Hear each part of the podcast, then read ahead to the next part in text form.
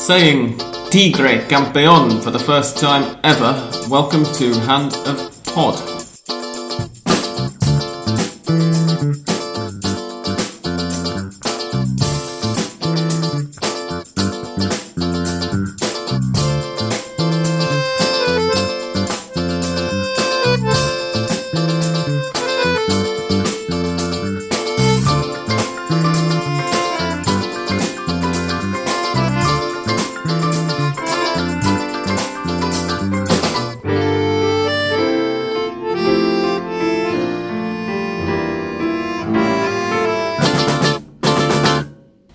And gentlemen, boys and girls, welcome to Hand Pod episode 441. Congratulations to any Tigre fans who are listening.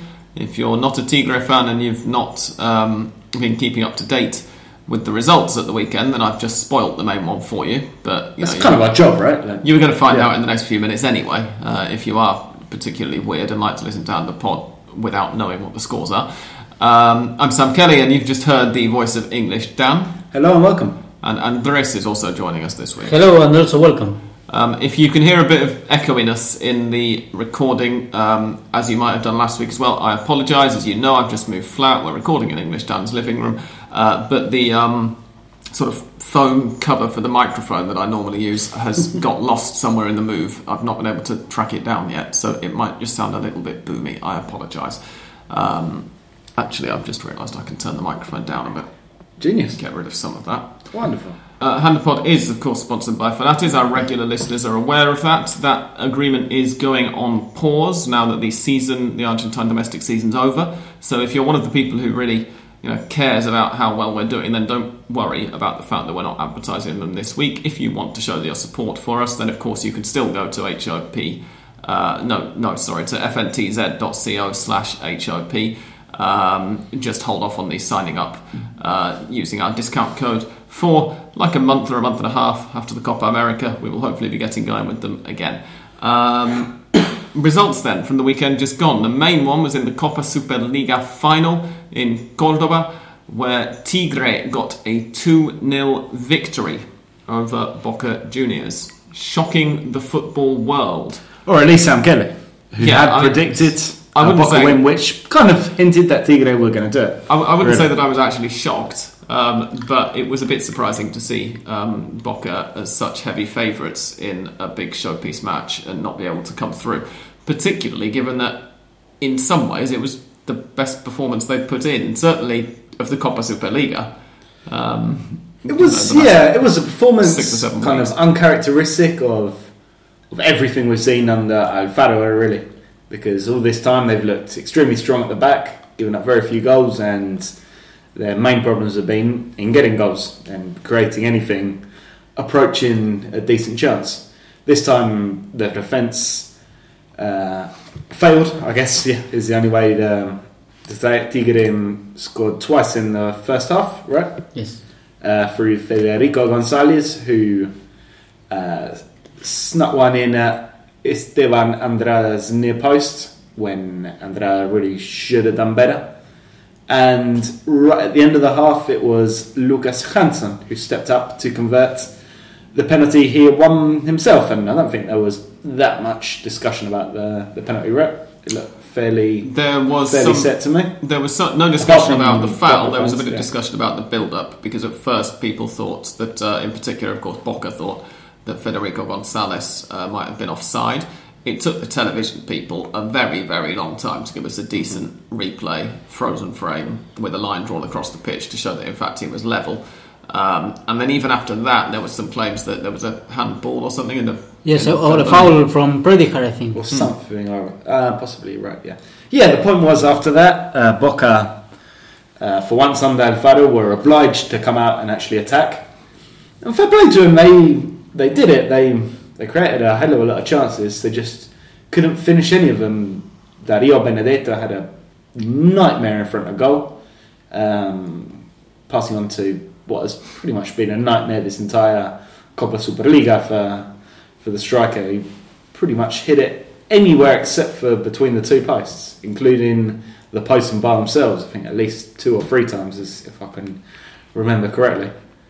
Um, but yeah, full credit to Tigre. They they got up and they showed that they can see out a game, as they had done, of course, very well against Atletico Tucumán uh, in the round before. Not so well against Racing, where they'd let slip a two goal lead in the second leg before, of course, coming back right at the death to go through three two. And yeah, not a. It's a more positive way to to end a relegation season than, than most clubs get. I, I think we can agree. Hmm, indeed, yes. Um, Although, of course, we should mention that um, after the game, Tigre made quite a cheeky little bid to, to stay up. I don't know how much you saw of this. So yeah, Nestor Gorosito said something in the post-match press conference, which appeared to have come from Tigre's directors because they subsequently said that this was a an AFA.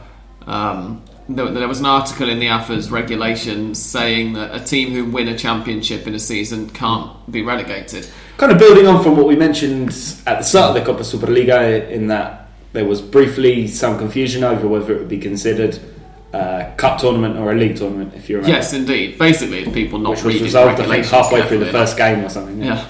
Um, it, it was it's a cup competition. It was always announced that it was going to be a cup competition. The confusion that Dan mentioned about the status in, in those terms was because they also announced a couple of days before it began that next year's Copa Superliga is going to be a league competition, and therein uh, lies the key reason that Tigre are not being given an exception for relegation because um, the regulation in question apparently I've never heard of this before, but apparently states that if you win a league title during Yeah, the season, Well, then you can't. yeah, be dates relegated I'm guessing season. back from the old Apertura Clausura days. Yeah. And never got put in place because it's very hard to be champion and get Indeed, relegated yeah, so it never occurred. I mean, I remember getting questions about that in the very early days of Hand of Pod, and we had no No, idea that such a uh, regulation exists. I mean, the closest the team would have got, I'm guessing, would have been.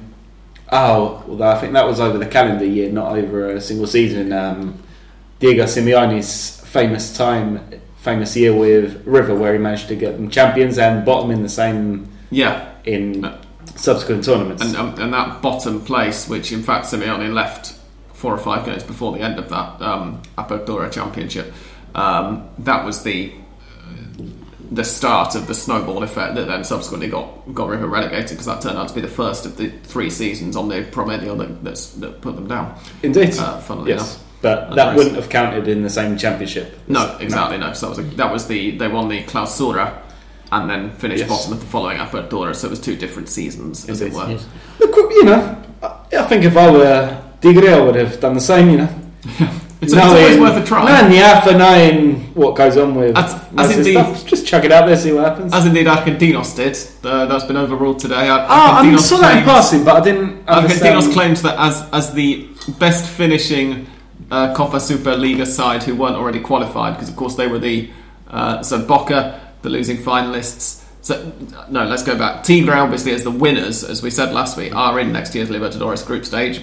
If they had been runners up, then they wouldn't have been entitled to the Sudamericana spot. But there was that regulation saying that there's an exception if you get relegated while also winning the Libertadores, the Sudamericana, the Copa Argentina, or the Copa Superliga.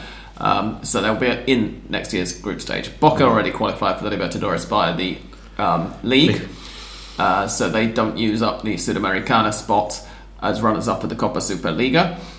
Atletico Tucumán, of course, have also already qualified for the Copa um, Sudamericana via the league, and therefore they don't take that either. And so then there was some confusion about whether the extra spot that is left over because of the fact that the Copa Superliga runners-up Sudamericana spot isn't being used should go to Argentinos, who were the let's say in inverted commas highest placed Copa Superliga side Who hadn't Um, already qualified for something else. who hadn't already qualified for something else, or to Lanús, who are next down in the Superliga table. And this afternoon, um, as I think anybody uh, who had had a proper look at the regulations beforehand knew was going to happen anyway, um, the Superliga confirmed that that spot is going to Lanús, not to Argentinos. Andres, Really? you're going to say something. Yes, I, I read a piece from Alejandro Casar Gonzalez, someone who you mention Mm. usually, uh, you used to mention here uh, from La Nación, saying that that uh, Tigre claim that they shouldn't be relegated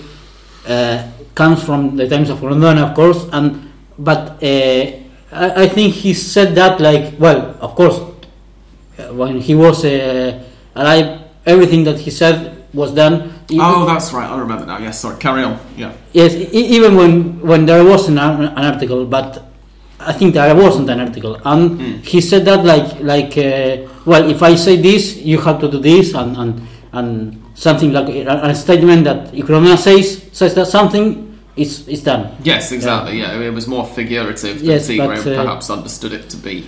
That's why they say this. So it'll be interesting if that um, if that law stays in the regulations for next year when the two will actually be leagues. Well, this this is the thing though, because what Andres was saying, I was misremembering slightly earlier. There, there was no such regulation. It was just a sort of Grondona, one of his things, like when he said "todo pasa," everything Um, everything passes. And this was another one of those. You know, teams who win championships don't go down, which fair enough. but which Tigre took to be a regulation. And Yeah. in fact, but apart from that, it was just common sense because they don't tend to be But relegated. apart from that, to be fair, they they they were relegated before be, being the champions. So uh, you first be, be are relegated, and then if you are the champions, okay, it's uh, but uh, it's not fair for them to. And, and you should uh, re- rearrange everything. I think if, if that would that uh, wa- was possible. indeed. Uh, So Yeah. it's yes, practically impossible. Now, the uh, Argentine broadcast media have rather predictably on, on Monday gave Tigre about 10 or 15 minutes of attention before spending several hours talking about how Boca could possibly rebuild.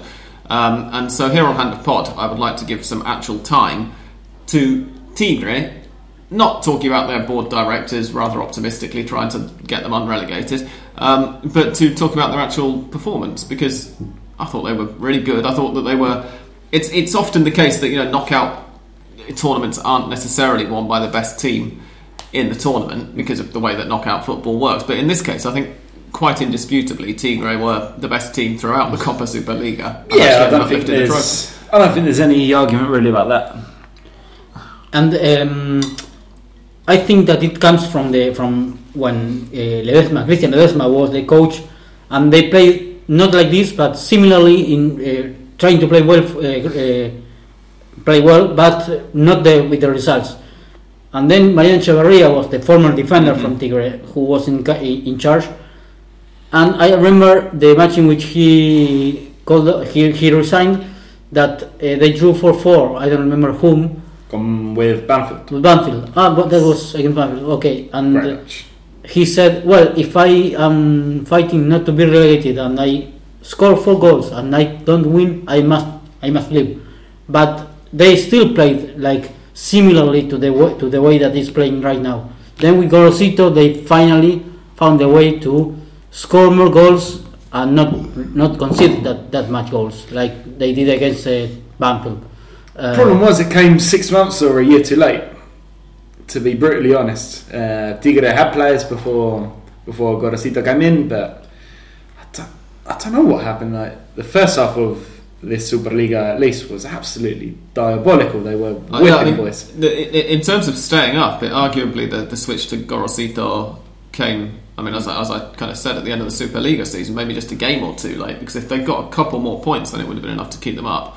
Um, but yeah, it, it, it's it's a shame. It, it's obviously we're not going to go on about the Promedios and what a ridiculous system they are again, um, because we've talked about that a fair bit during Tigre's wonderful Copa Superliga run.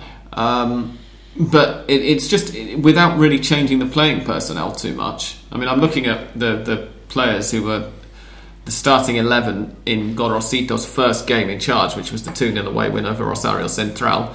Marinelli in goal, Alexis Nisa right back, Gerardo Alcoba, Nestor Moiraghi, uh, Lucas Rodriguez, Sebastian Prediger, Lucas Menossi, Lucas Janson, Walter Montillo, Nicolas Colasso, and Federico Gonzalez. And let's re- uh, just compare that really quickly with Mariano Echeverria's starting 11 in his last game in charge.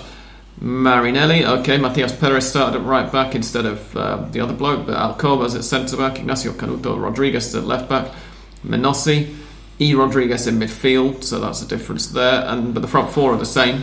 Uh, you've got four, five, six, seven, eight, eight players from the eleven are, are Same, identical. basically, yeah. The formation is is very similar. The kind of football they were trying to play is similar. What Gorosito did more than anything is tighten up the defence for for all of the Yeah, just stop them letting in four goals again. Really. I mean, for all of the attractive football that they've played, and it's obviously much easier for, for you to play genuinely attractive football when you know that you can trust the guys at the back a bit more. He apparently introduced um, or included Diego Morales, uh, Mm. they are, who is another playmaker along with Montillo.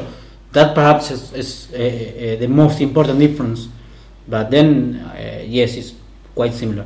Yeah, um, yeah. Mor- Morales has come in. I, I would say more as a bit part player. He's, he's tended to be a, a substitution rather than um, yeah, playing the last half starting hour, doing a few things. But obviously, as, as you say, he was he was frequently on the bench, but frequently not really getting any time or, or very much time at all um, under Echeverria. So it is remarkable, and it, I'm reminded of what Nestor Gorosito said after the I think it was after the first leg against Atletico Tucumán in the semi-final, the five 0 win. Where he went in front of the cameras about two minutes after full time, and you'd have expected him to be, you know, delirious with joy and everything, and and he went, you know, guys, it's not complicated. Football's a pretty simple game, really, yeah, um, and that's that, that, that's what he's making it look like. It, it's it's um, Yes. And after winning the title, uh, he didn't look much happier, much happier than that uh, time. And uh, of course, he started to make more philosophical discussion with the, how is the country because of the, the he he he complained uh, after uh, against the the ones who look for the advantage easily and, and that and, and, and he's not a, a better coach because he won the title and I think he's because winning a title against with Tigre uh, is something that perhaps well the proof is that after 116 years th- th- uh, he's what the one who who won the title yeah. Uh, Uh, Tigre have won third division and second division titles before, but they've never won anything at sort of top level um, until Sunday. And in fact, slightly surprisingly, but maybe not when you consider some of the teams that he's managed, or practically all the teams he's managed. Um, it was Gorosito's first trophy as a manager. Uh, yeah. First job was in for Nueva Chicago in 2002. So in 17 years, uh, he has finally won his first trophy. But his other clubs have included San Lorenzo in 2003-2004. They were pretty strong back then, but not tearing up trees. Lanús, Rosario Central, Argentinos Juniors, River in 2009 is probably about the the highest the expectations would have been. Xerez in Spain. Argentinos again, Tigre, Argentinos again, Almeria in Spain, San Martin de San Juan. So, I mean, apart from River, there are none of those teams where you really think that the manager would have been under massive amounts of pressure to to win a trophy. But then you'd also say that if he had won trophies, then he would have gone to bigger teams than Xerez and Argentina four times as well. Hmm. It works both ways, I'm guessing. Yeah, No, he's a character. He's always he always comes across a, a very likable chap with his his very unique um, unique look, at least in the 21st century. yes, And yeah, flying good flag for the mullet. indeed. Still, I think if nothing else, this um, this cup, I think its most important value to Tigre will be as an incentive to to keep the team together and maybe bring a few players in because it's never easy to to rally players to go to drop down a division. yeah, we mentioned. But perhaps with the promise of a Libertadores campaign in the first half of 2020, and then Well, we, men- we mentioned last week that Walter Montillo has signed a two-year contract um, extension, so he's definitely staying. Uh, there are some other. I think Diego Morales might have made a, a sound or two, but I'm just I'm trying to check the news really quickly now for Tigre. Um, I think Janson might be out or Menossi, one of the two. I would have thought at least one of them is going to be on the way. Menossi will Sure. for sure that, uh, have offers to leave. Uh, I think that Beccacece wanted him for Independiente. Uh, so yes, I, I think that if not abroad, he will uh, he might lead to a, a bigger team in Argentina. Hmm. yeah.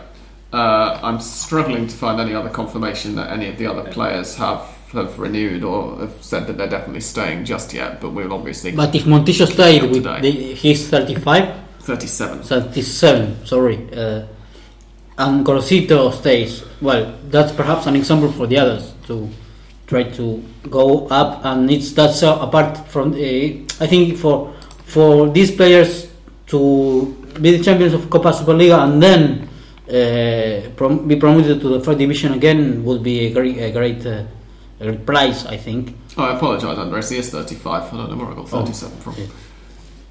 Uh, yeah, in, indeed it would. Um, good. Overall, Tigre deserve winners. Congratulations to them. Now let's spend half an hour talking about Boca Oh, and how please. they can possibly rebuild.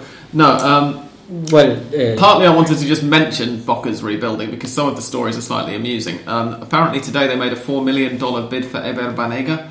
I'm not quite sure whether they're aware how much players are going for in Europe now. I would think Ever Banega's worth a bit more than $4 million, isn't it? he, I think he earns that per year, and they they uh, want to sign him for that money. Then yes, of course. That'll be uh, alongside Daniele De Rossi, I'm guessing, He's going to Yes, obviously come for a year before going to MLS. and, and Gianluigi Buffon and all of the other players that they're definitely Indeed. going to be signing. But only Ole made a history of uh, De Rossi searching for a college or a school for the for uh, his uh, daughters and saying that that school will be near uh, Monumental. So that's a big news. So maybe he's going to sign for River, is what you're saying. Maybe. He's enrolling his daughters in the River Plate University. Um, and that's what's going to happen, apparently. Uh, don't listen to us because we're taking the piss, quite clearly. I, I hope it's clear anyway. apparently, it's not always. Um, so I just thought I'd better clarify that. Um, but yeah, it, it's it's a sort of an interesting set of names, I suppose. Dario Benedetto is um, said to be possibly on his way to MLS. Guillermo Barros Schelotto likes him. Oh, yeah, he would. Could he Yes. be joining Zlatan? Would be an interesting full partnership. I could see that Yes.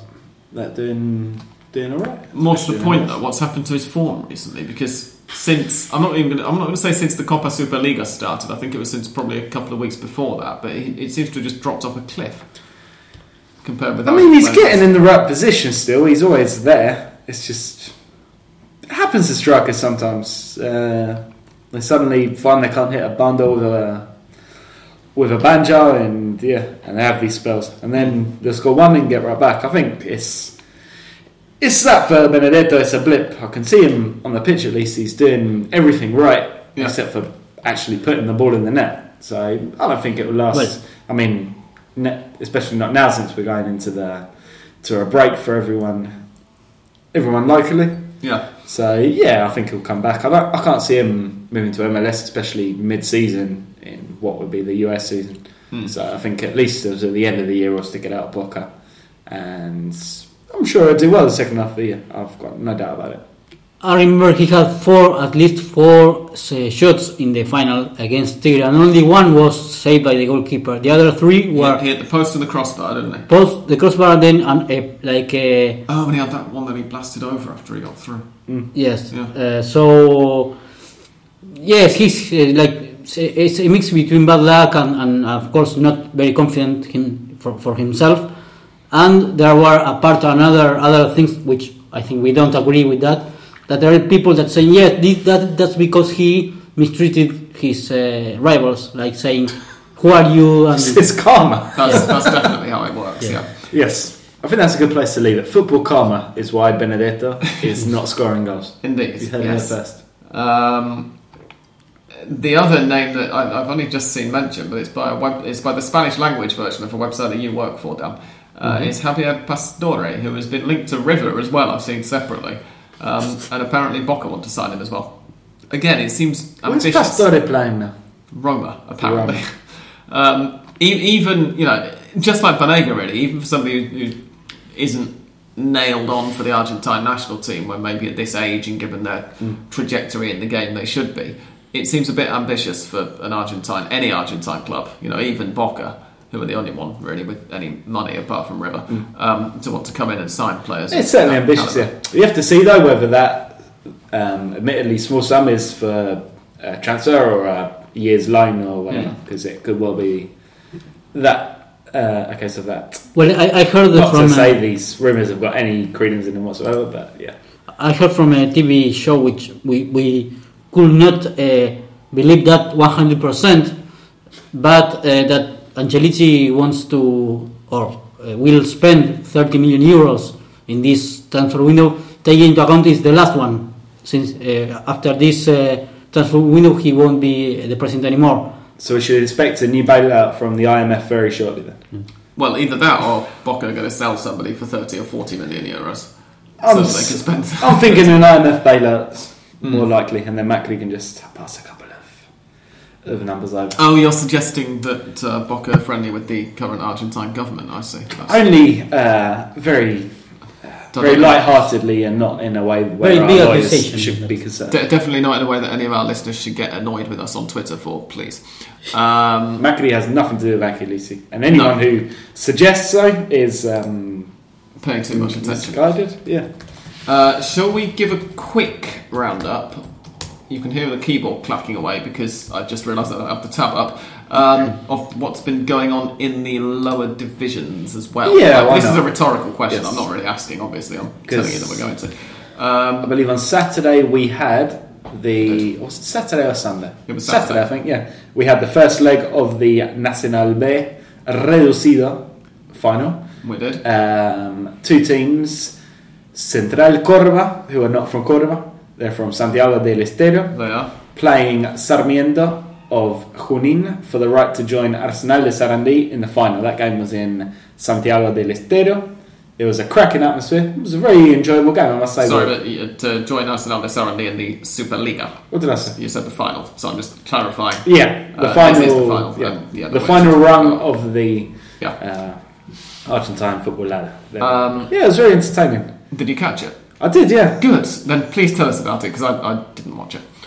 Uh, say Central Córdoba started the better team, went up, and then by the end they were fairly lucky to get away with a one-all draw because Sarmiento came back very strongly. Um, just before the equaliser, actually, Sarmiento's goal, uh, not Sarmiento, Central Córdoba's goalkeeper, whose name obviously I can't remember, Cesar Taborda. that's the guy, pulled off a cracking, cracking save from a, from a close range header. Um, and yeah, they should uh, should the points. I'm not sure if um, if the second leg's been arranged yet.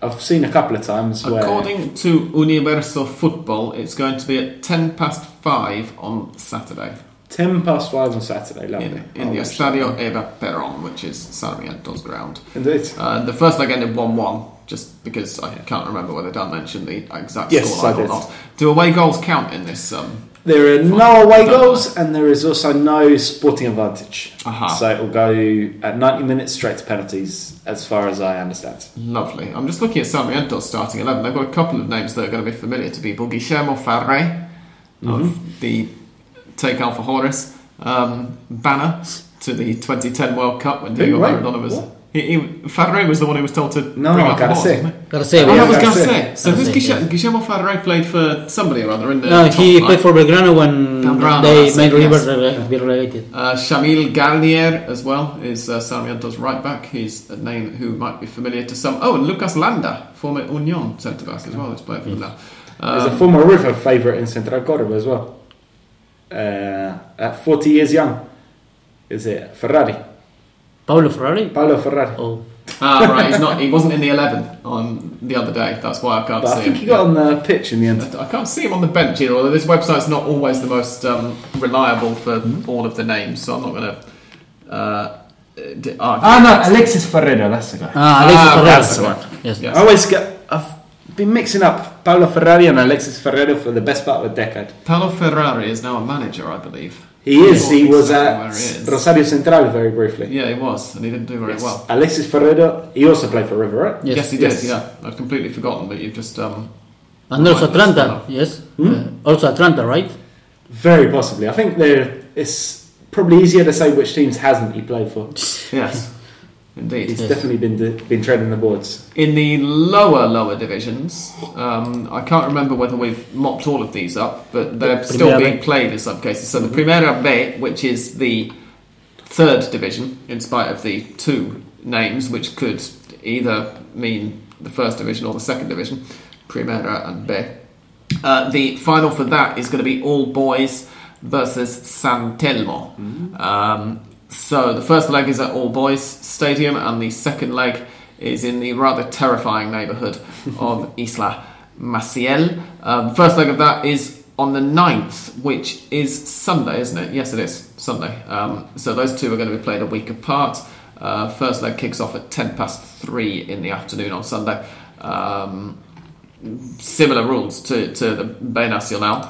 Um, They're going to the- be two feisty games. Um, I must admit. Hmm. In the Primera C, they're still at the semi-final stage.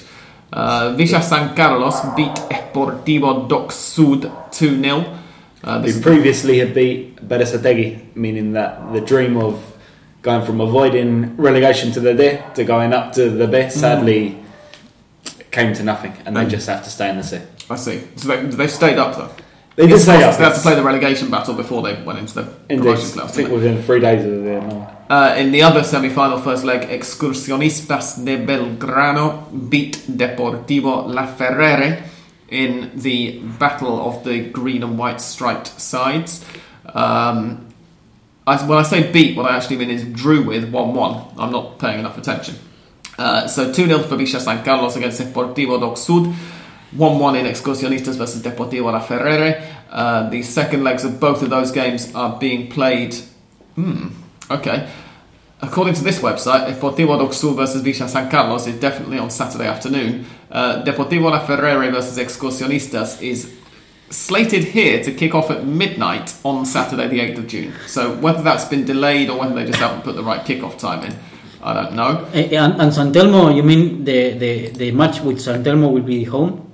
San Telmo will be at home in the second leg against All Boys, yeah. That is the leg match in which they will they will play according to Universal Football at midnight. No. Ah, The- Ah, Laferrere. um, Ah. Ferrere against uh, Excursionistas. Excursionistas. And in the Primera D, which is the fifth division, they're already at the final. It's not kicked off yet. Real Pilar, who I think we mentioned Big really Vélez. briefly a few weeks ago, right? Talked were, about- like, They or at some point, it was Seven it's years like old the newest team in uh, in the Argentine. They defeated Vélez in Resist. Copa Argentina. That's right, they did, Yes. didn't they? Yeah. Um, they are playing against Liniers. The first leg of that is on Saturday at Real Pilar Stadium, wherever that is.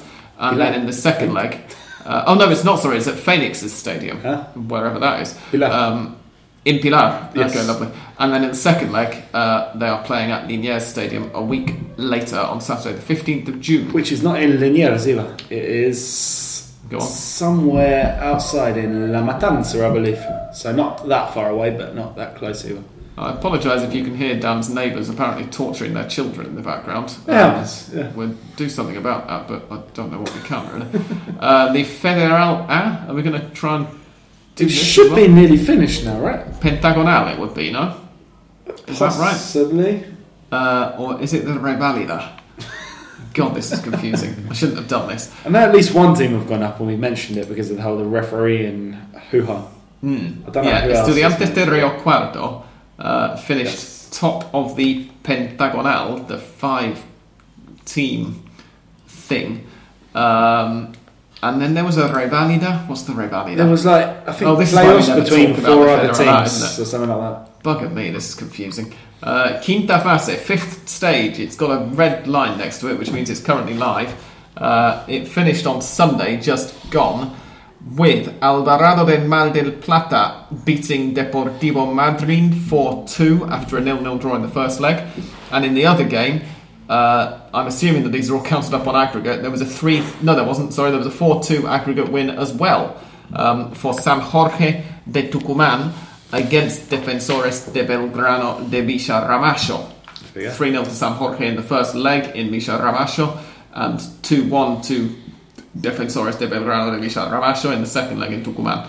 Um, which therefore means, I assume. I think there'll be a final between them two. that there's going to be a final between San Jorge de Tucumán and Alvarado de Mar del Plata, but that appears not to have yet been scheduled.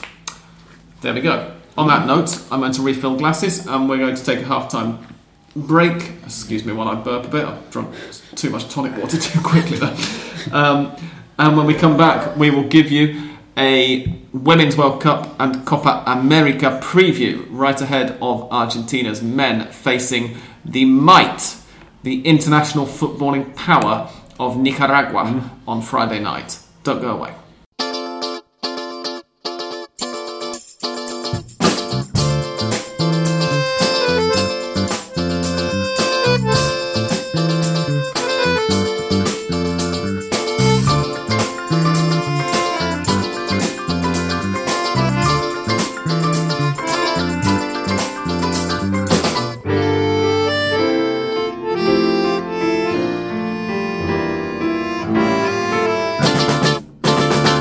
One of the things that we're going to talk about now after the break um, is something I forgot to mention just before the break a few seconds ago, and that is the Under 20 World Cup, which we were hoping was going to overlap, um, or at least, well, it is going to overlap, but we were hoping Argentina's involvement in it was going to overlap um, with the women's team in the World Cup.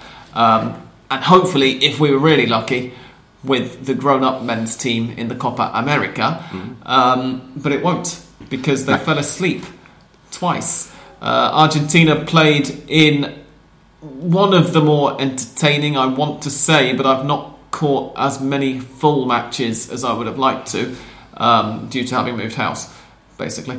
Um, but it, it was a it was an entertaining game anyway on Yeah. any scale, whether it was the most entertaining or least entertaining of the last sixteen. um, it, it was an entertaining game in and of itself. And no, it they've been good value throughout the tournament, really. yeah, it, it finished 1 1 after 90 minutes, 2 2 after 120 minutes. That's after extra time, if you're not very good at maths.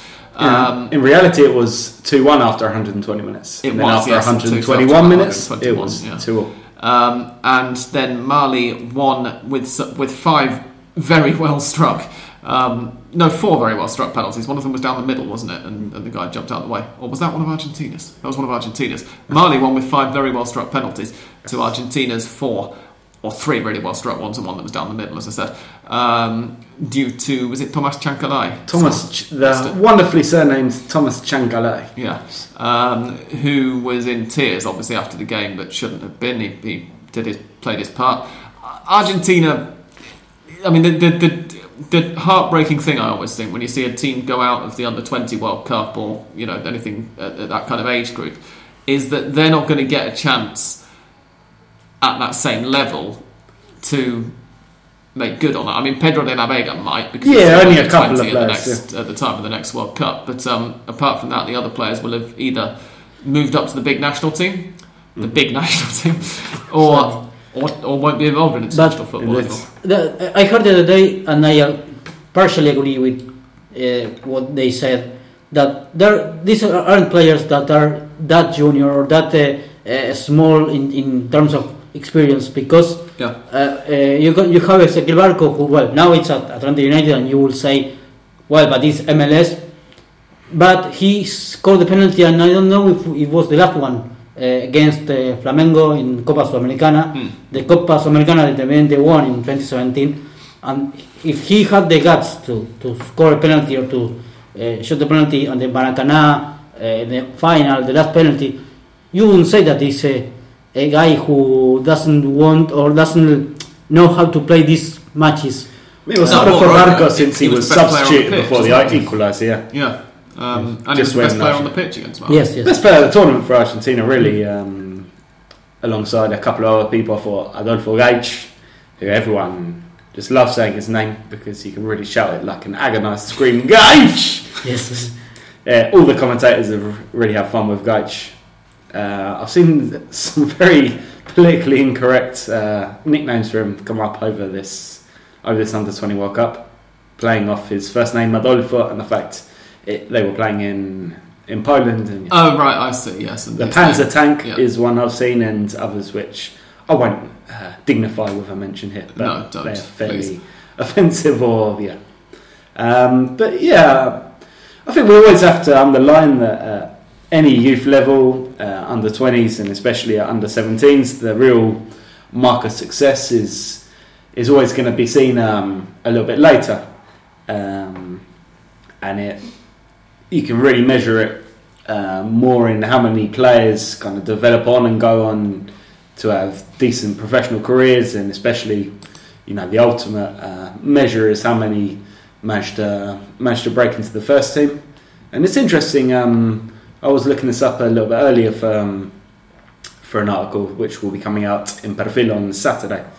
Uh, just seeing, kind of comparing how many players, kind of from each under 20 World Cup team go as far as uh, as a senior team. Obviously, Hmm. 2005, 2007, a lot of players. I think it's something like nine of them were in in 2005 and seven more in 2007. Um, and none, went up oh, nearly none since then, right? and nearly none. I think the worst has been was the 2015 team, which had four, plus Alejandro Romero Gamarra, who is an international, but with Paraguay, not with Argentina. Yes. But 2017, which was, by all accounts, a terrible World Cup, uh, they've already had about seven players who've, who've made uh, senior level. Because you've got guys like Lautaro Martinez, Lisandro Martinez, uh, and some other guys who have obviously just now escaped my. Ah, Matias Zaracho, the Racing guy, and I don't know if Miranda was in there as well while he was still at Independiente, but it's very possible.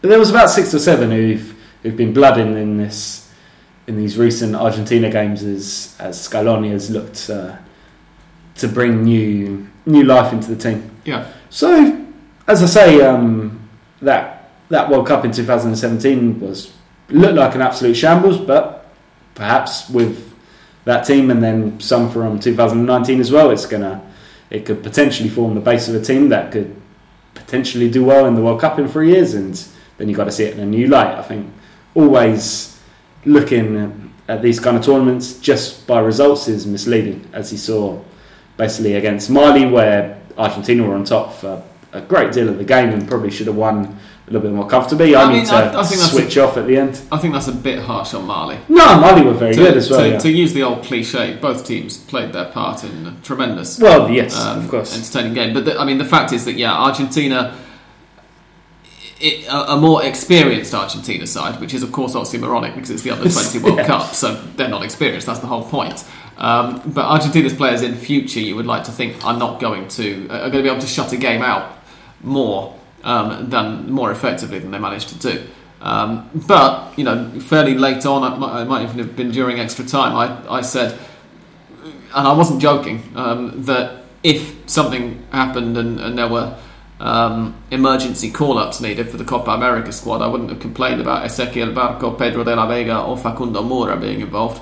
Um, Mura was flying up and down the right flank from right back the entire game. Uh, de la Vega just every time I see De La Vega now, for especially for Argentina under twenties, I, I struggle to uh, comprehend that he's probably the youngest player on the pitch, even at an under twenty World Cup. I mean, He's his- turned 18 now, right? he is yeah, he's eighteen Just now. 18. Um, but he is, I think his birthday's in March or something like that, Yeah. so he's going to be eligible still for the next under 20 World Cup in As two years' time. will, as will Thiago Almada, Yeah. who was probably the most controversial absence from this team. Yeah, and, and almost none of the, the others who were either involved or Yeah. controversially not involved. Um, but he, he just he's, he's so intelligent, and it's not something that you necessarily you know because he started off with Lanús and, and and he's largely played for Argentina under twenties during this tournament as a winger, and so you don't kind of expect a, a degree of of intelligence and vision as well combined with that skill set and position, and yet he appears to have it. He- He's, He does. He's Yes. got good tactical awareness and everything. It looks, um, I think that the, for the kids, uh, the weight of the t-shirt of the national team t-shirt is heavier than, than for the, of course, the, the, the ones who play for the senior. Uh, and uh, they, they, it's like they showed some mixture between, between interesting qualities with naive attitudes or, or innocent mistakes, like the, like, like the one that uh, made possible for Mali to, to, to draw the game or equalize the game. Uh, uh, because the, the, in that free kick that Mali finally uh, found found the, the 2-2, all of the players were looking for Roffo, uh, uh, being being uh, That's the uh, goalkeeper. Those you don't keep up. the goalkeeper, uh, not paying attention to the to the play, which is of course you say, well, national team is something you can't do or you you shouldn't uh, uh, uh, uh, you shouldn't do, but well, they are kids and you, we can't uh, not say that. But I, I looked, it looked like at least for me that the situation being so close to to advance to the quarterfinals overwhelmed them, and that made them make mistakes like like I said the, in the last play of the match, uh, uh, making possible for Mali to, to, to draw the game. Hmm. Indeed, I think one of the most reassuring things or encouraging things I saw from this team is that kind of from the the South American Championships in January to to this campaign in May, the team actually got better and started looking like a team, which is something very, very strange for Argentine youth teams. Um, usually they play in in January. All the teams are pretty uh, kind of thrown together at fairly short notice, so it's often very ragged. Individual talent comes out more often, and Argentina generally, well, of course, they have to get in within the, the top four to um, to qualify for the World Cup, so they do all right at least, all all good.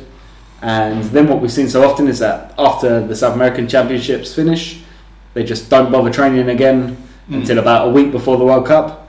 Um, look completely ragged as they did in January, but against teams who actually know how to play together and and embarrass themselves. This time we didn't see that, and I'm just kind of hoping this is a signal that at least at youth level, maybe the AFA's got its act together a little bit because there seems to be a little bit more of a system there than, than we've seen at least since probably Pekerman left. I know this is that golden age we were so fond of um, of mentioning on Hand Pod.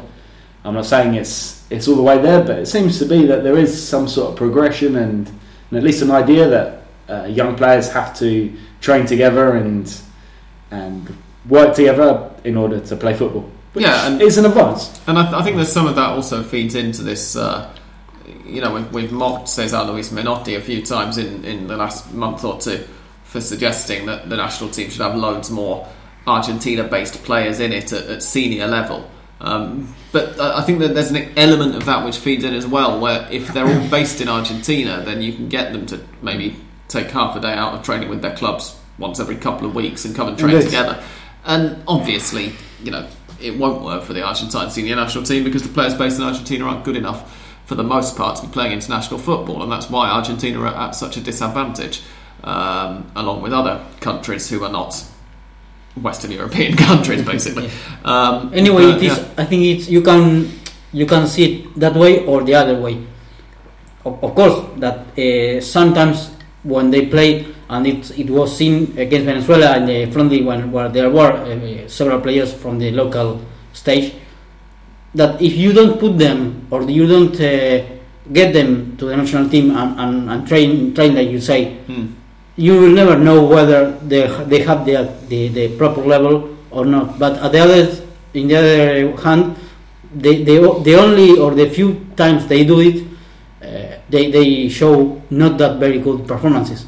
So it's something. Yes, Menotti insists with that idea of having a local or a, or a national team based with players based in Argentina. Yeah. So uh, it's some, it's not a, a new idea, but they never put it into practice.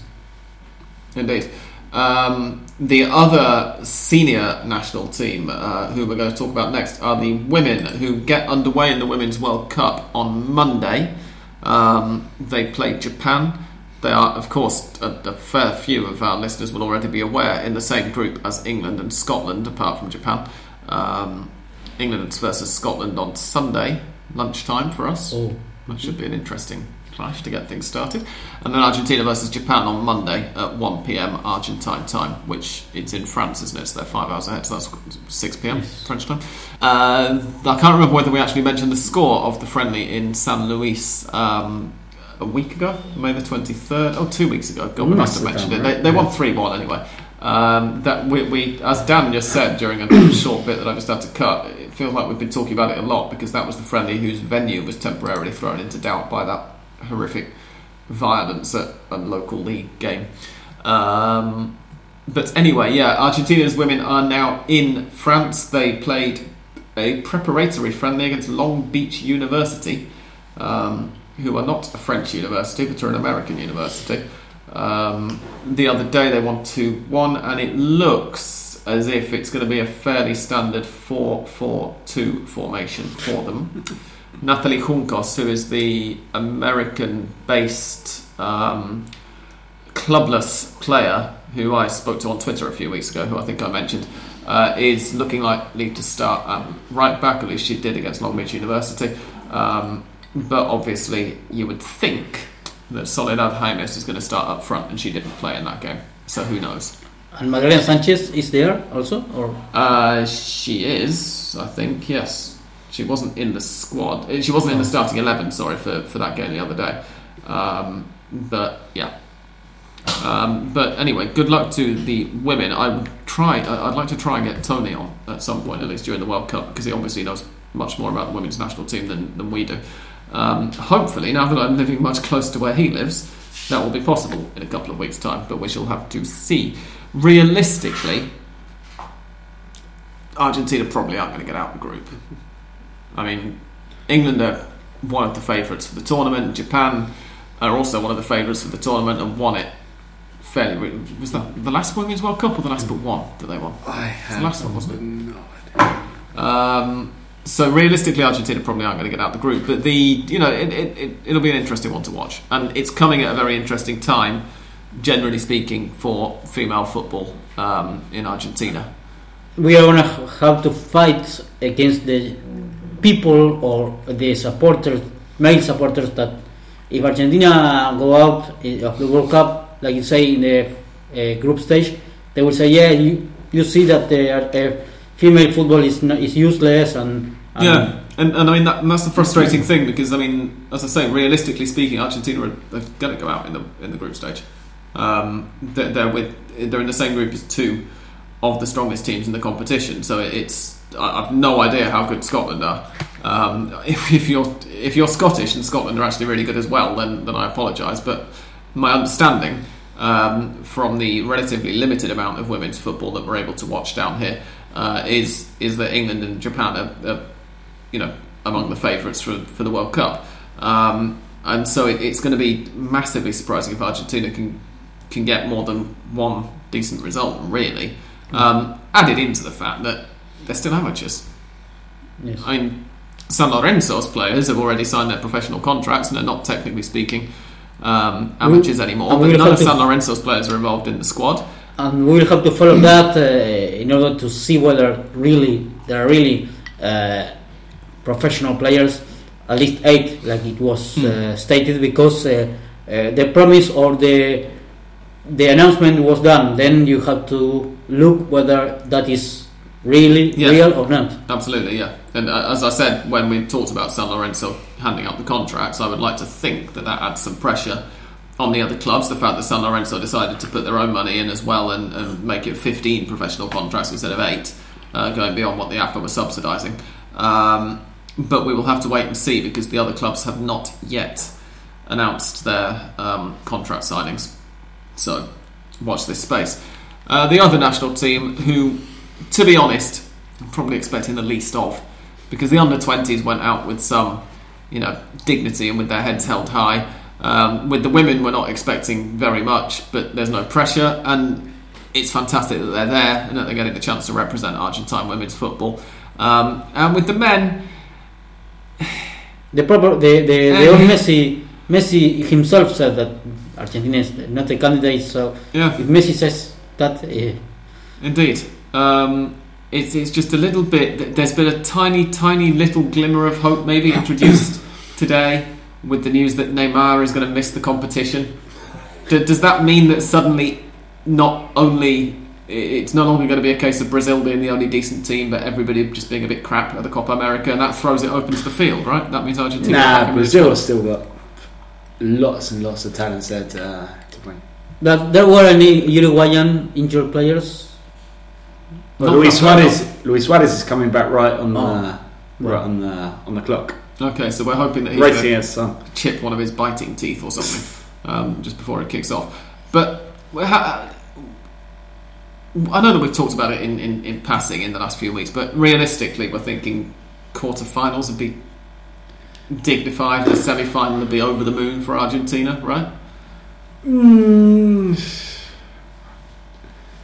it all depends really on on this first game against against Colombia, I think, Yeah. because On uh, paper, you would think that should decide who wins the group. And Yeah, yet, and winning the group is going to mean theoretically at least you're on the other side of the draw to Brazil, Hmm. and then I think if Argentina are on the other side of the draw, they should be aiming for the final. Um, so yeah, this this first game against Colombia is going to be huge, and to be honest, like we don't really know what to expect apart from not that much because I think we'll probably we know, I think we have a decent idea of, of what the team's going to be, but how that team is actually going to play together, we don't really have a clue. I mean, there's going to be at least two players in it uh, Angel Di Maria and Sergio Aguero, who've never played under Scaloni.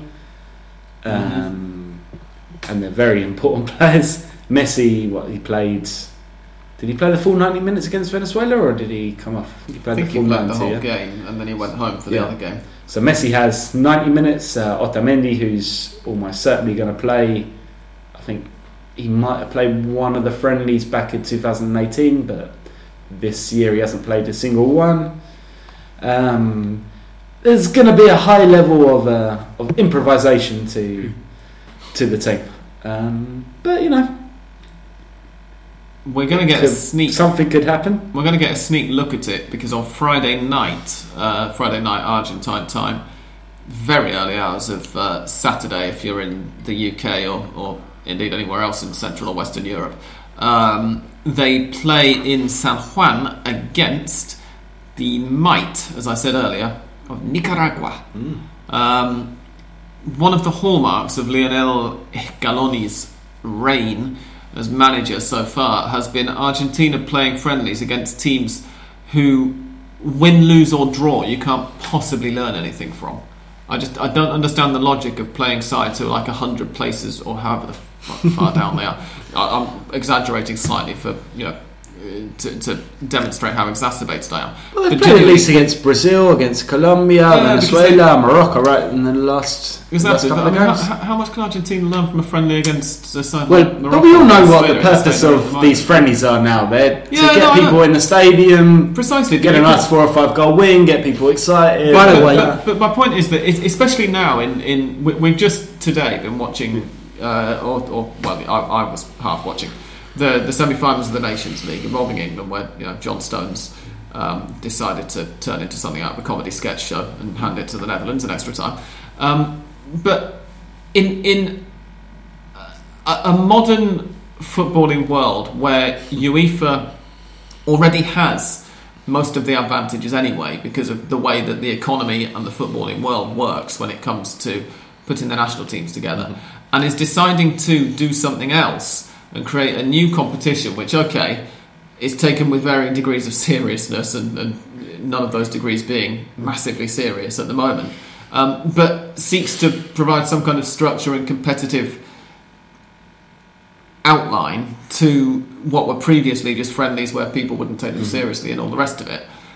How much does it serve any country in South America to be playing? I mean, it's, but especially a country in South America that ought to be aiming slightly higher, you know, uh, like Argentina or Brazil indeed are, um, by playing a side like, no disrespect, but by playing sides like Nicaragua It's in true. friendlies right before. Okay, this one's right before the tournament. I can understand playing a warm up against a team who you're not expecting to give you too many problems.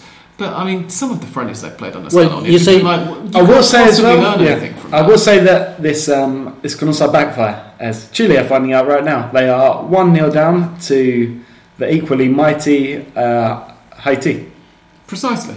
I mean, And so And- you can either end up with shit all over your face, Yeah, it's a and lose lose possibly situation. not learn an basically. awful lot. and Paraguay, who Or you just thrash them. You win five or six. Sorry, Andres. But you can win five or six nil and, and still not learn anything either. Because okay, well you've just thrashed Nicaragua six nil at home. So Indeed. what? Who cares about that? Carry on, Andres. Sorry. Paraguay, who are in the group of Argentina, have drawn against Honduras. But Honduras are pretty good. That's a better marker than, than Nicaragua, at least. Yeah. They're among the top for the World five teams of CONCACAF. Um, Argentina's group, of course, consists in the Copa America consists of Colombia, as Andres says, Paraguay, and Qatar, um, who I have a horrible feeling about because obviously it's something that we mentioned at the time. Not very many fans in South America seemed aware of it. Might get a nasty surprise when You it mean- starts. But the two invited um, teams to this year's Copa America, Qatar and Japan, were the two finalists in the recent Asian Cup. And I can't help but think that in Japan come with a certain amount of football tradition. They've been at World Cups. People have seen them play. Blah blah. blah. I can't help but think that somebody in Group B, in Argentina's group, it is gonna have something nasty happen to them because they get complacent playing against Qatar, and, and that the fans end up disappointed. let's say. It's possible. It's, it's, it looks like there aren't any hard rivals or, or teams right now available to play with because, well, we have already watched the uh, England defeat against uh, Holland in the uh, UEFA National Nations League, and uh, Uruguay plays uh, tomorrow against Panama, which of course could be better than Nicaragua, but uh, there aren't that strong teams that you could also learn No, anything from. But I mean, the other thing, uh, we- we're just you know, so we've got ESPN on in the background at the moment, and they're showing a few highlights from some of Argentina's other recent friendlies, and they just showed one of Yes. So that right now they're showing the Russia one, or, or rather they're showing Scaloni's reactions to things, but you can tell which game it is because they've got the score up in the top corner. Uh, but they've just one that I completely forgotten about. They played Guatemala as well a few months ago, and again, it, it's. I mean, what they're just Morocco going around and picking everybody out of Central America who didn't qualify for the World Cup because they're too pants. And Morocco, like- yeah. and Morocco Well, in a match Belize. in which there was a lot of wind, in which you won't find that. Well, we know in Brazil whether you will find that or perhaps heavy rains, but yeah, uh, yes, that match was particularly uh, well impossible to look to watch because uh, the wind and, and of course that's not an excuse. Uh, Argentina played awfully, uh, winning one 0 with a late goal uh, that was celebrated like a goal scored for a, a Copa America, perhaps. yes, was that Icardi? No, I think it was. It was one of the strikers who's not played much, wasn't it? Who scored and yeah, celebrated like a mentalist. But um, I just. It, uh, And today, it- oh no, the other day was gauge, uh, I uh, another news which perhaps you will say, well, it was necessary someone like him in national team, but Scaloni called up Guido Pizarro to complete the 23 players because Hmm. uh, Ezequiel Palacios became injured. Guido Pizarro, who was not in the list of 40 players uh, as the preliminary squad. I mean, great. Are we expecting anything from that? Is he going to play? That makes that Yeah. makes Scaloni confess that he was wrong before because if now he calls up someone who wasn't in his plans before, uh, perhaps it's necessary some someone like him to be along with Guido Rodriguez if he's there. Hmm. Um, Yeah. Um, we'll see what happens. I guess. I, I would much rather have seen Lucas Menossi yes. called up if he was going to call up somebody who wasn't in the in the um, list of 40 anyway. At least we know how he was playing uh, Yeah. these days. really, really well. Yes. Uh, Guido Rodriguez might be fantastic, but I just why not have named him in the in the preliminary? Lucas squad, Menossi should Guido have- Pizarro, you mean? Sorry, yes, that's what I meant to say. Yes, of course. Guido Lucas- Rodriguez was in Was the already. preliminary squad. Lucas Menossi should have moved to a, another team one month before, and now he will be there Yeah. because it's Mhm. similar to what happened to Matias Suarez. Absolutely, yeah, yeah, definitely. And if if, if he'd signed for Boca or River in, in January, then he would definitely uh, be in that squad now. I think, uh, assuming, of course, that he kept up the level Yes. that he was uh, showing. Um, but yeah, anyway, Because Matias Suarez kept that level and he made, well, not him uh, him alone, but made River win Recopa Sudamericana, a, a minor title, but a title. Um, yes, because the other, the last time we mentioned the Recopa, uh, and that title made Ri- Gallardo be the most winner in history. we actually mentioned it on Hand of Pod Extra Yes. last time because we managed to get through the whole of the last two episodes of Hand of Pod without mentioning that the Copa, the, the Recopa Sudamericana was being played. We were so Um, close to keeping up that Yes. Unbeaten streak. don't- yeah, I, I did. Thanks, then- Andres. Now I- we have to talk about this bullshit competition. I, But- I did then talk about. I I mentioned the full time score uh, after Ah, last there we week's um, recording. Today Gallardo is celebrating five years since he became the the, the coach. Yeah, River. he's, he's done all right in that time. Um, Still need to league though. Indeed, yes. Um, but uh, yeah, it, it's um, it's obviously a pretty meaningless competition. So at least two of us sitting around this table. If you want to know Andres' opinion, then you'll have to listen to last week's Hand of Pod Extra, Mm. in which he gave it um, very briefly. Um, but yeah, well done, I suppose. Well, I, I could I could sing "We Are the Champions" from Queen. That I, won't I be am not doing that. No, so that please won't don't. be necessary. No. Um, on that note, I think we can say that we've wrapped up because we've started just talking about nonsense now. We're not going to do any listeners' questions. Oh, listeners' questions. I knew there was something I was forgetting. Well done, Dan. Uh, we've had some questions from our wonderful listeners. I love you all very much, and that's why I totally forgot that you uh, tweeted some questions in. Um, they begin with. Sorry about this, but I've got to scroll up to try and find the spot. Here we go. Robert says, "Do you think that Scaloni will experiment during the Copa America, and um, and do players who rose to brackets relative stardom, such as Rodrigo de Paul, have a chance at a starting spot?" I mean, by necessity, he's going to experiment because he doesn't have a, a first team that's played together regularly and and knows how to play together. So it will be an experiment. There's no way around that. Indeed. Uh, De Paul, I think he's not far away from the first team. There's not a huge amount of players in front of him. He's in the squad. Obviously, we'll have to watch uh, the Colombia game first. I think the likes of Paredes and Lo Celso, Roberto Pereyra are a little bit ahead right now in, in that position. But if they don't click, or if Argentina need a goal, I've, been quite impressed with De. He's he's coming to the Argentina team. He's shown a few interesting things. So I think at least as as kind of a sub in the last half hour of games, he'll he'll be featuring. Yeah. Uh, Peter put out a tweet yesterday um, in which he said uh, he was getting it from some source or another, obviously, and I'm not sure which media source it was. Uh, but he gave an idea of what the, the likely starting 11 would be. Um, unfortunately, I copied and pasted it to my cousin because my cousin's involved in a predict the starting 11 competition with his work during the Copa America. Um, so he said, uh, according to Peter, the likely starting 11 at the moment is Franco Armani, which is interesting in light of Esteban Andrada's recent blues in goal. Um, a back four of Renzo Saravia, Germán Pezzella, Nicolás Otamendi, and Nicolás Tagliafico. No, no real surprises there. Um, a midfield three of Giovanni Lo Celso, Guido Rodriguez, and either Roberto Pereyra or Leandro Paredes.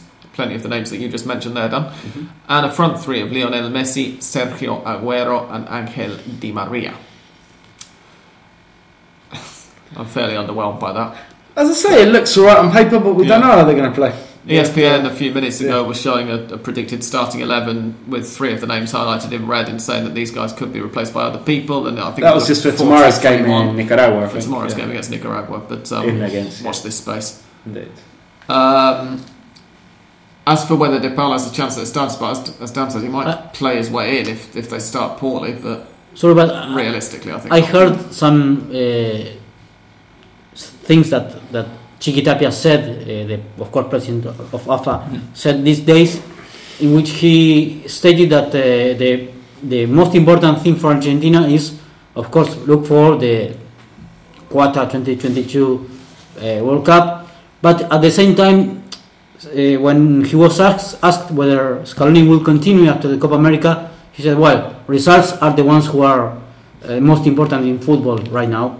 So it's like quite contradictory because if you say that the project is a long time project, which in Argentina is hard to believe, and say that the, the World Cup 2022 is the most important, that you uh, look for Copa America as a, a tournament to prepare for that World Cup, and then you say, but the results are the ones who reign, who who who this now this time is the most important thing well, it's like a bit contradictory, but so uh, anyway, like Dan said, it's something that it's impossible to miss to to experiment because uh, that one that amount of matches to preview a solid base or, or solid team to look for.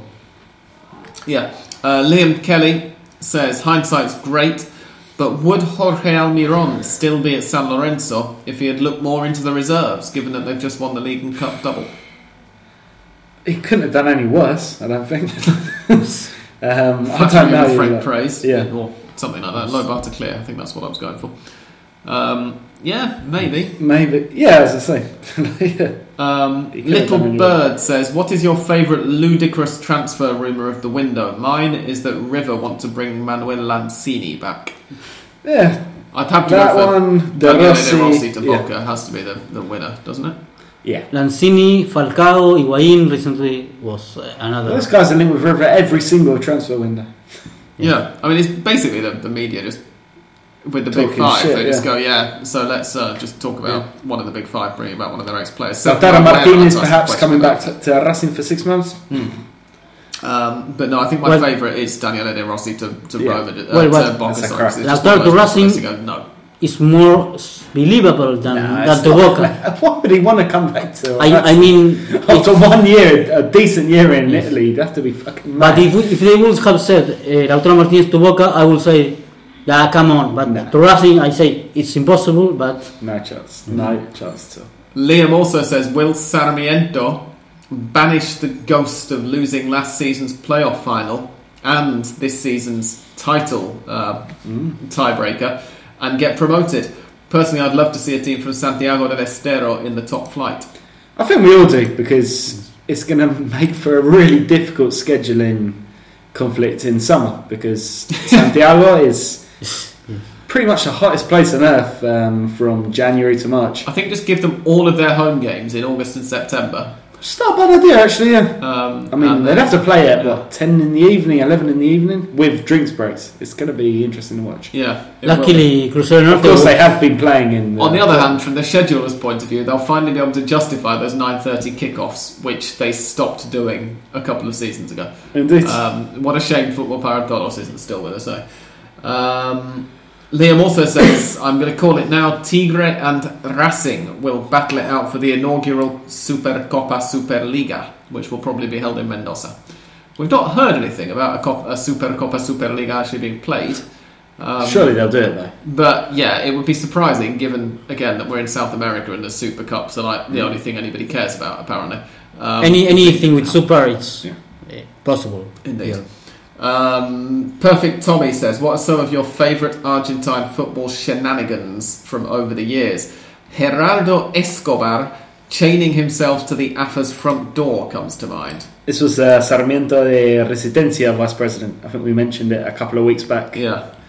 Uh, no, this. Caruso Lombardi fighting with the Fabian Garcia was. Uh, Yeah, pretty much anything Maradona's ever done, from shooting with an air rifle at journalists to allegedly doing cocaine in Pope John Paul II's bathroom, which is apparently one of the revelations that's come out in this new documentary. My word. Um, ah, there's tons. Anything to do with uh, Coco Basile as well and, and his crew. and Merlo also. Merlo Yeah. won his own flowers and it's something that he doesn't like very much. Yeah, I'm not. Yes. I'm, I'm struggling a bit. I have a bad memory for this sort of stuff until I'm reminded of it. Um, There was so- one um, involving our next Racing player, El Turco Garcia, Claudio Garcia, who after, uh, I think either after or in his final years of playing, um, developed quite a serious coke habit and decided while in, in the middle of one of these coke manias it would be a good idea to buy a parrot.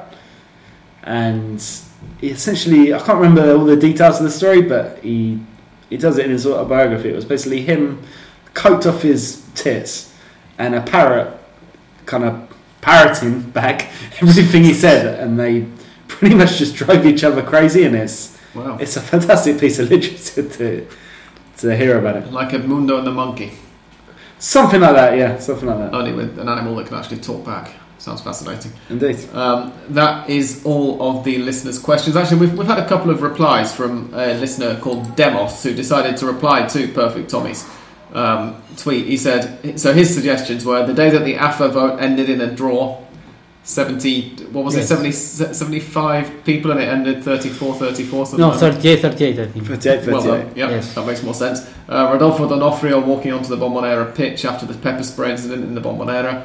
Um, and he also says, I remember a pig's head being chucked onto the field, but don't remember the game. I, I pointed out to him, I think he's getting confused with Luis Yes, it, Figo. it was a Boca River in which River uh, supporters uh, showed a, a big pig.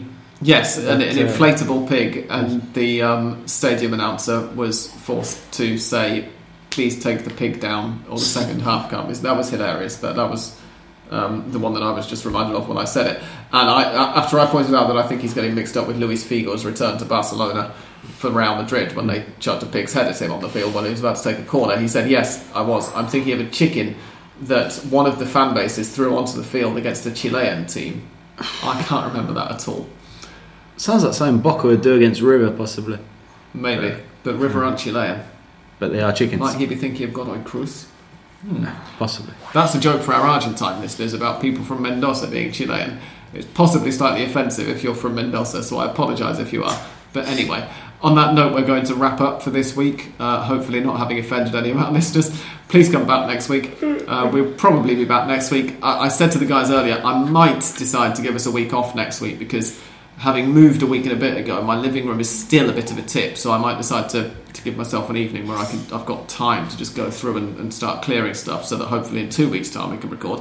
But I think the more likely situation is that we will record either here or at my new place And do a proper Copa America. and do a proper perhaps. Copa America preview. Talking about other teams, maybe other than Argentina as well. Yes, indeed, and, and maybe as well, hopefully, talk about at least Argentina's first game in the Women's World Cup as well. Um, so we'll probably you'll hear from us again next week. Mm. For now, thank you very much indeed for listening for this long, and goodbye from Andres. Thank you. Goodbye. English down, Thank you and good night. and me. Thank you and goodbye.